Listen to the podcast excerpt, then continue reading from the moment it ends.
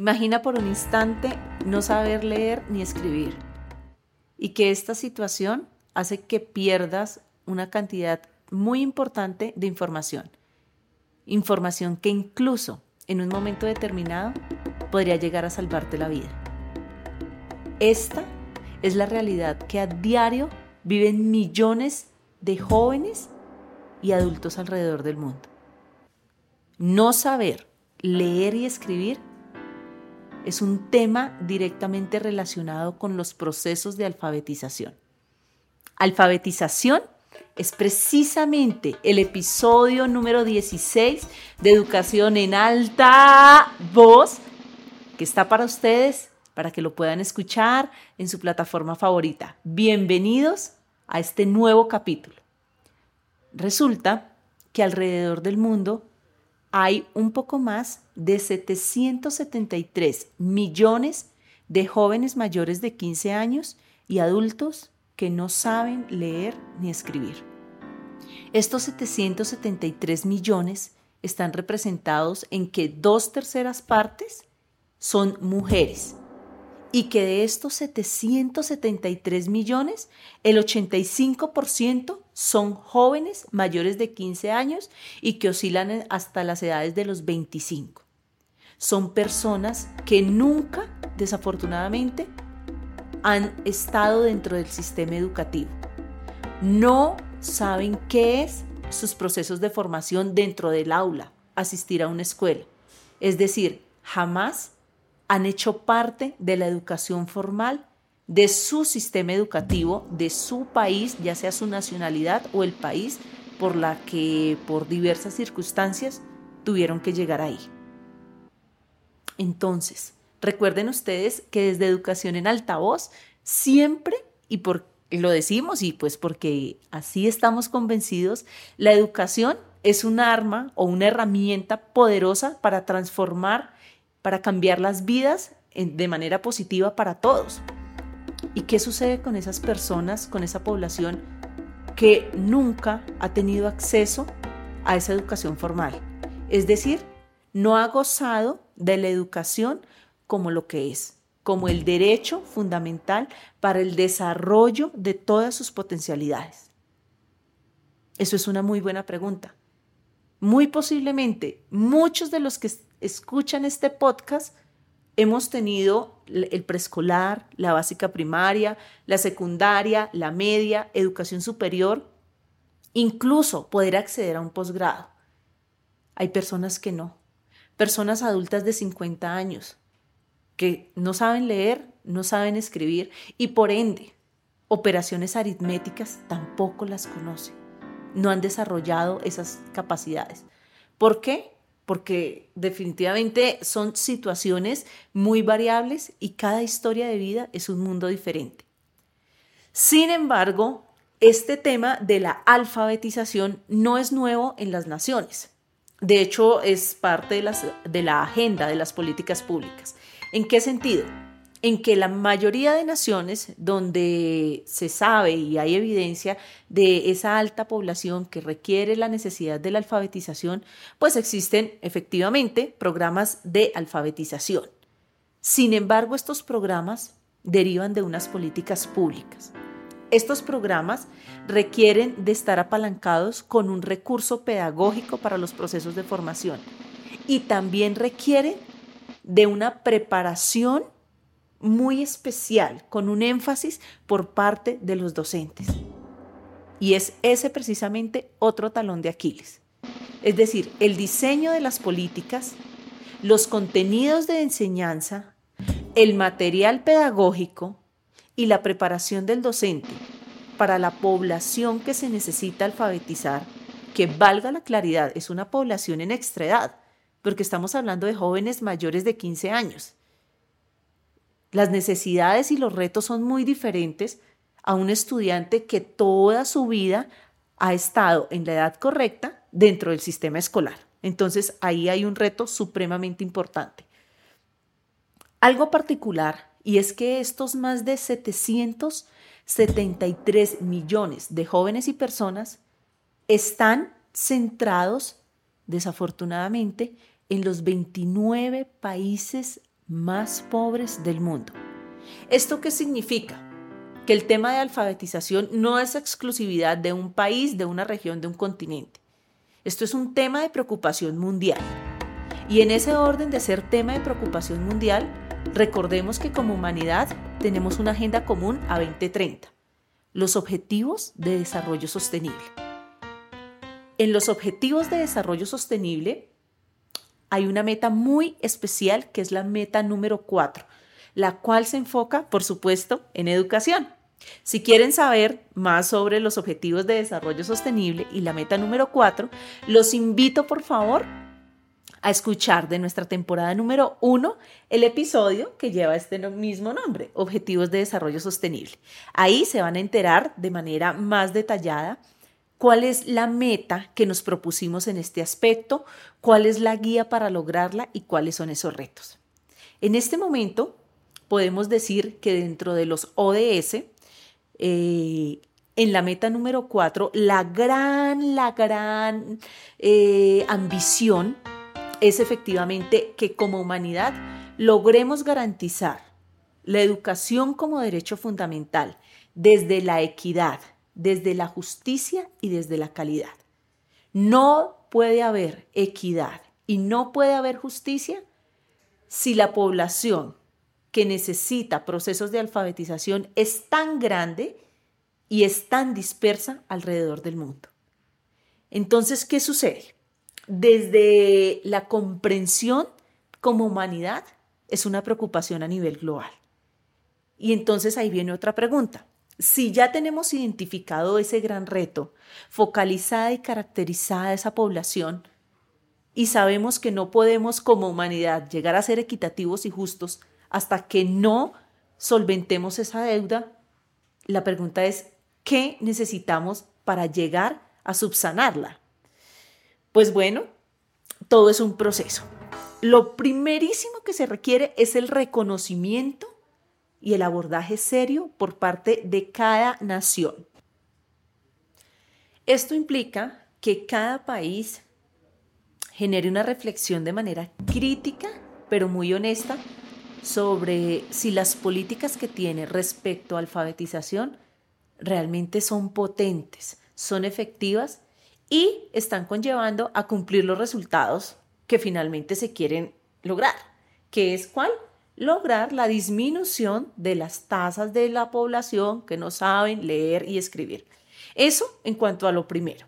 Lo segundo, que también por supuesto le compete al país, y es la inversión financiera.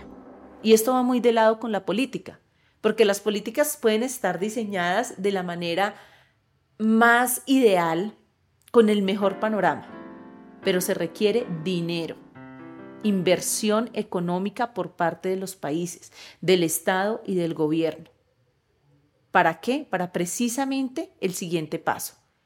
Diseñar los programas de alfabetización para que sean efectivos a la población que lo requiere.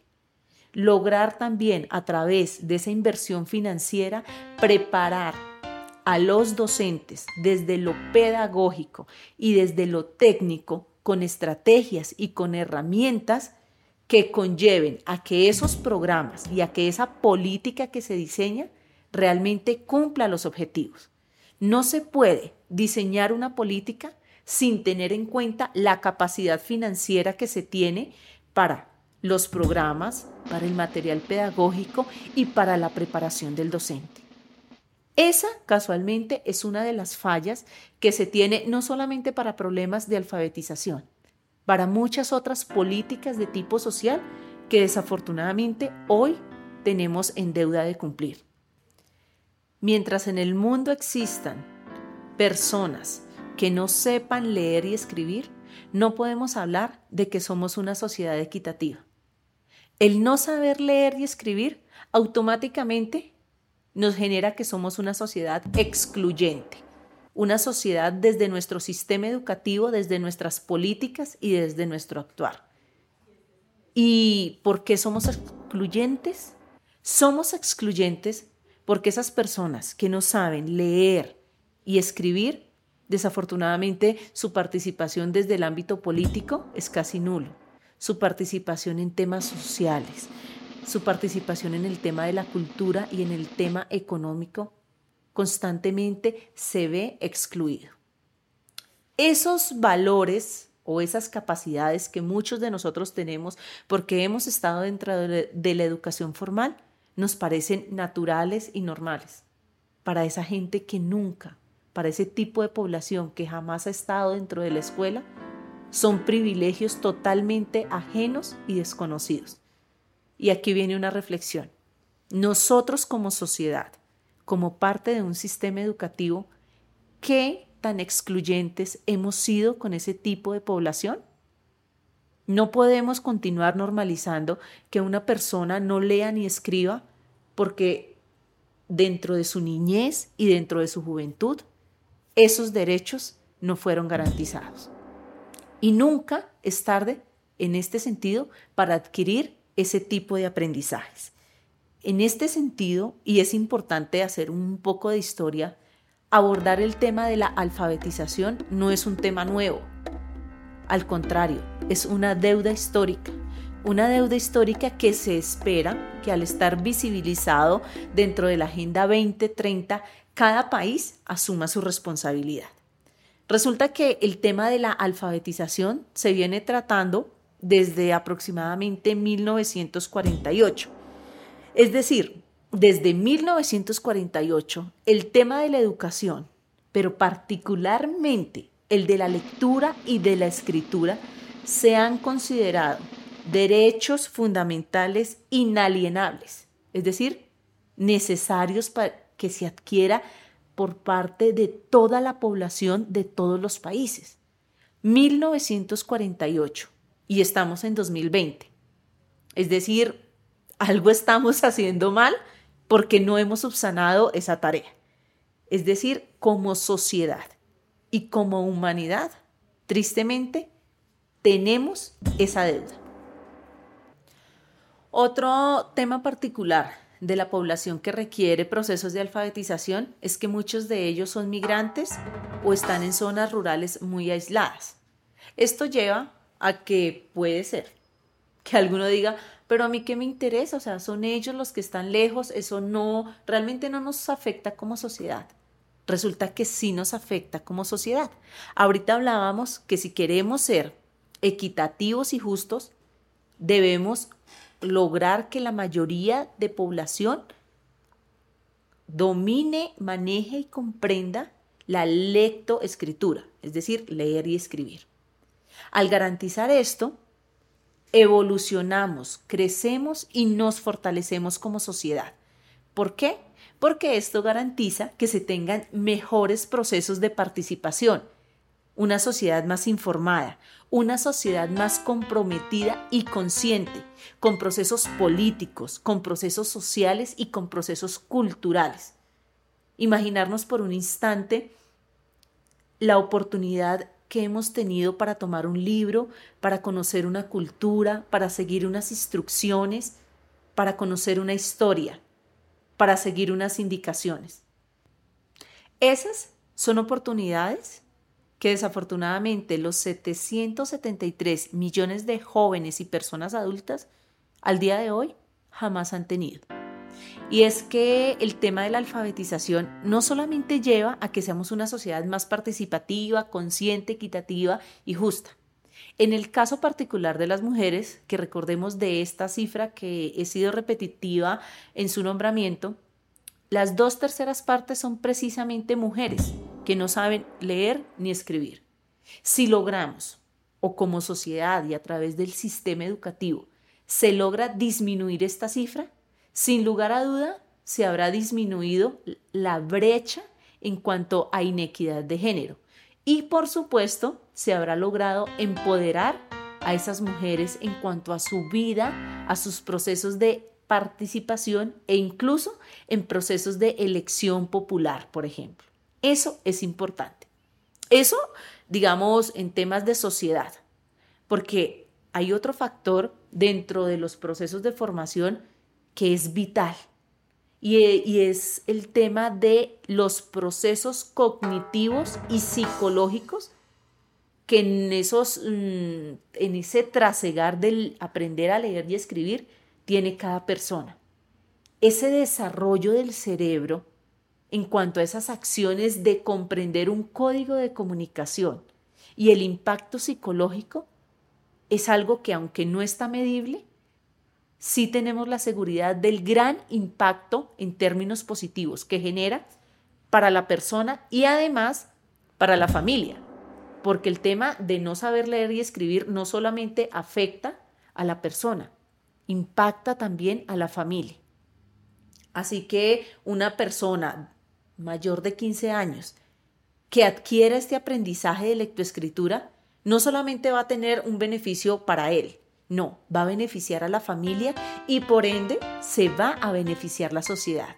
Eso es un tema vital que lo tengamos en cuenta, que la educación transforma e impacta de manera positiva el tenerla y el acceder a ese derecho. Pero no solamente queda en la persona, queda en su familia y queda en la comunidad más directa a la cual, por supuesto, pertenece. Y es que así como afecta o beneficia a toda una familia, también es importante reconocer que los impactos positivos y negativos de contar con la alfabetización o no contar con ella genera impactos en la población y en las familias de estas poblaciones a lo largo de toda la vida. Y vuelvo a tomar el ejemplo. Muchos de nosotros accedimos incluso a la educación superior y tal vez nuestras familias, nuestros padres, nuestros abuelos, eh, tienen procesos de alfabetización sólidos, conscientes y de los cuales han gozado a lo largo de su vida. Y eso les ha proporcionado mm, opciones y unas posibilidades de bienestar y mejoramiento y otras oportunidades como familia. Pero también como familia, si no tuviéramos esos procesos de formación, las capacidades y las oportunidades, sin duda alguna, hubieran sido muy, muy, muy limitadas. Sin embargo, eh, al hecho de que es una problemática de tipo mundial, de que se debe cada país sentar analizar de manera seria cómo hacerlo, pues también hay soluciones. Las soluciones, por ejemplo, son, por ejemplo, no, son el ideal. Eh, concientizarnos como sociedad de las oportunidades que hemos tenido en procesos y oportunidades de aprendizaje.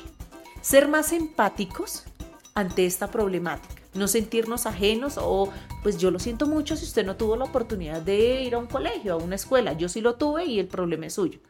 No, el tema de la empatía como sociedad es vital, pero para llegar a la empatía pues debemos generar procesos precisamente de sensibilización. En esos procesos de sensibilización es una gran convocatoria para todos como sociedad, los cuales lo ideal es que estén representados en lo que ya hablábamos y es el tema de el diseño de unas políticas públicas pertinentes y efectivas para ese tipo de población. Eh, lo siguiente a esas políticas es la inversión financiera. Una inversión financiera que debe estar focalizada, por supuesto, en los limitantes que, se tienen en cada nación, pero también la conciencia de que esa inversión financiera realmente impacte socialmente. También mirar que haya un currículo, el currículo es el plan de estudios, que por la edad de estas personas necesariamente y con mayor enfoque debe ser flexible. Flexible porque la mayoría de estas personas trabajan es decir, su actividad principal no va a ser estudiar, va a ser una actividad en paralelo. Por eso se requiere que el currículo sea flexible, pero que también a la vez sea pertinente y que contenga, por supuesto, unas estrategias de aprendizaje que sean muy efectivas y muy potentes. Y al lado del currículo, sin olvidar de lado un actor vital en el cual aterriza el tema del currículo, la política y los programas la capacitación de los docentes para la formación de adultos. Esa es principalmente la guía para llegar a disminuir esa población que necesita procesos de lectoescritura, aumentar las acciones de alfabetización y por ende lograr una sociedad que tenga unos procesos de calidad en cuanto a educación, pero que a la vez sean equitativos y sean justos.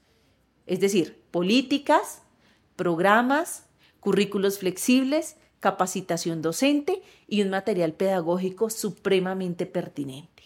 Y todo esto cobijado o protegido finalmente por la sensibilización, la empatía y el compromiso de todos los actores de esta sociedad.